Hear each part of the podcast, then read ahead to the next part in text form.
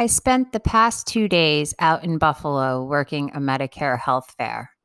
Over the 48 hours, I interacted with about 500 people and I was able to learn about their individual health journeys.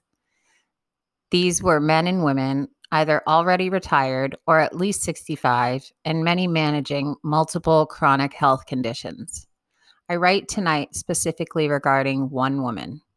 Her story literally brought me to my knees, and it deserves to be honored through sharing it. This woman and her husband cautiously approached me to inquire about what I was representing. She spoke of trying to eat better and learn more about nutrition.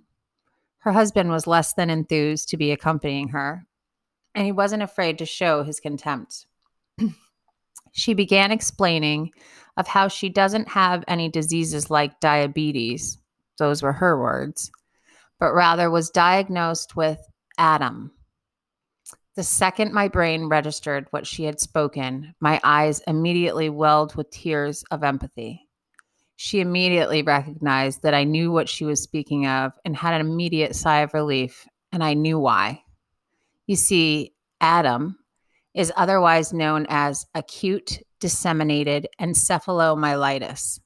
This is considered to be an autoimmune disorder to which, of course, there is no known cause. I want to attach the WebMD definition of ADEM and what could trigger ADEM.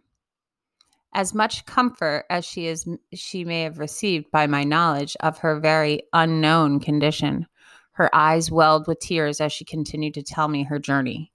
She went into detail of the agonizing nerve pain she suffers, how certain scents can trigger excruciating pain, how she has been dismissed by two physicians because after their multiple attempts at prescribing medications had failed, they wiped their hands clean. She spoke of how her adult children and husband criticize her and tell her that she looks fine to them, so she can't really be affected by smell. She spoke of how she can barely stand to be touched. The pain is so excruciating. I stood and listened as my stomach dropped, my heart ached, and my eyes welled with tears of empathy and sadness. Her pain was evident on a visceral level.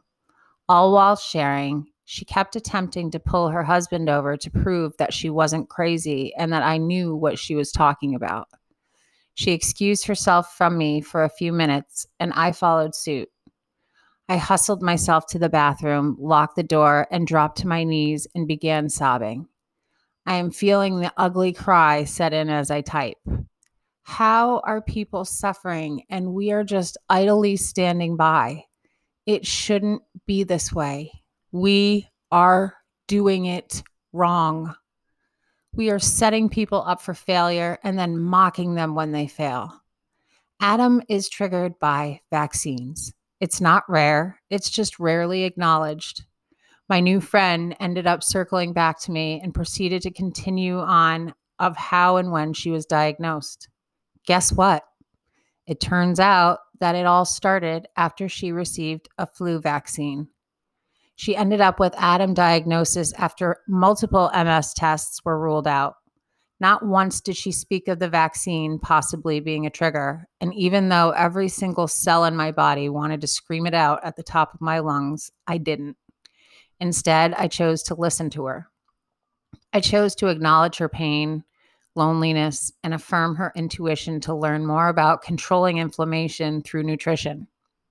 this woman needed empowerment, not lecturing. She needed to feel acknowledged and not dismissed. I extended my cell phone to her and asked her to please reach out to me as I have extensive resources to help support her and networks to tap into. I wanted to throw everything I could at her to help her feel like she could manage this. It crushed me. She asked me if she could give me a hug, and we embraced in the middle of the fair with even a few tears of relief amongst both of us. It was a human connection that we all fundamentally seek and need between strangers. I will continually send out my energy to her through prayers that we connect again. Meeting this woman and hearing her story shifted me once again to never stop empowering people through truth. This woman and the numerous other people that I was privileged to speak to over the past two days are exactly why I divorced myself from the pharma world. There are only so many medications or band aids that can be prescribed. Until we acknowledge and address our health from the root causes and educate ourselves around them, we will always be setting ourselves up to fail. I'm finally on the right side of life that serves my soul. I grow every time I get to see someone become empowered and find their way to a new normal. It's synergy at its finest, and I will forever dwell in that state of growth. Suffering should make us angry. This type of anger moves us forward, a wrathful compassion to take action to end suffering. Dalai Lama. So much love and respect. XO E.